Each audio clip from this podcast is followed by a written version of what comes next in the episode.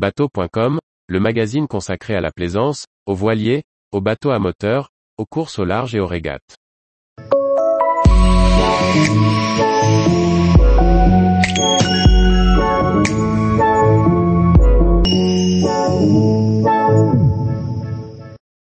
Maxus 35, un voilier de 10 mètres prometteur pour la croisière tout confort. Par François-Xavier Ricardou. Maxus a présenté au Grand Pavois 2022 à La Rochelle une nouvelle unité dans sa gamme de voiliers.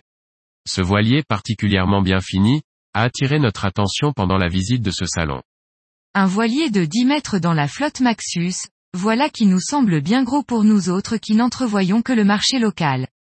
Mais pourtant, le chantier Norseman qui produit la gamme de voiliers Maxus a déjà depuis plusieurs années un Maxus 33 et un Maxus 34 à son catalogue.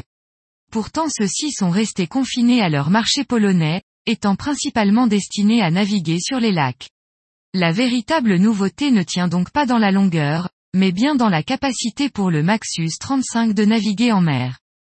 Même s'il ne mesure pas vraiment 35 pieds, il s'agit là d'une appellation commerciale dont nous ont habitués tous les chantiers, la longueur de coque est annoncée à 9,98 mètres.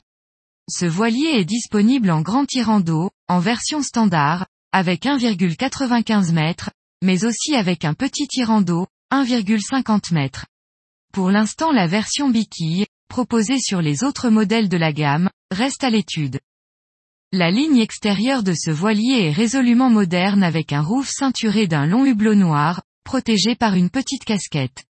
Le cockpit avec ses deux barres à roues et son tableau arrière qui s'ouvre en plateforme de bain complète cette ligne.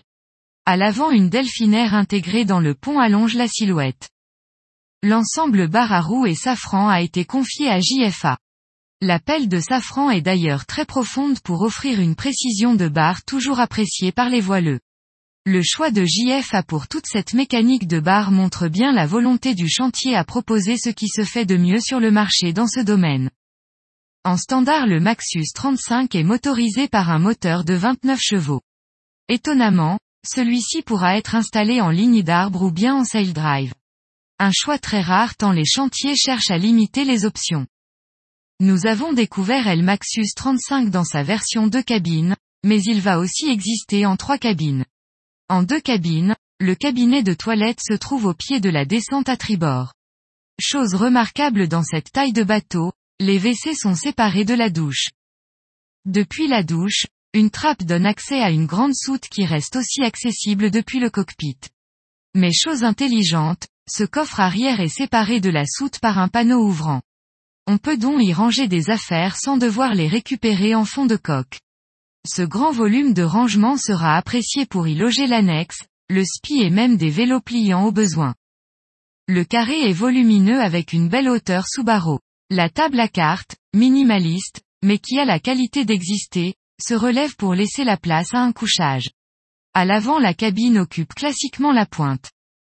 Nous visite Noua a permis d'apprécier les finitions de ce voilier entièrement végré avec des éclairages à LED omniprésents qui offrent un côté cosy et moderne à cet intérieur.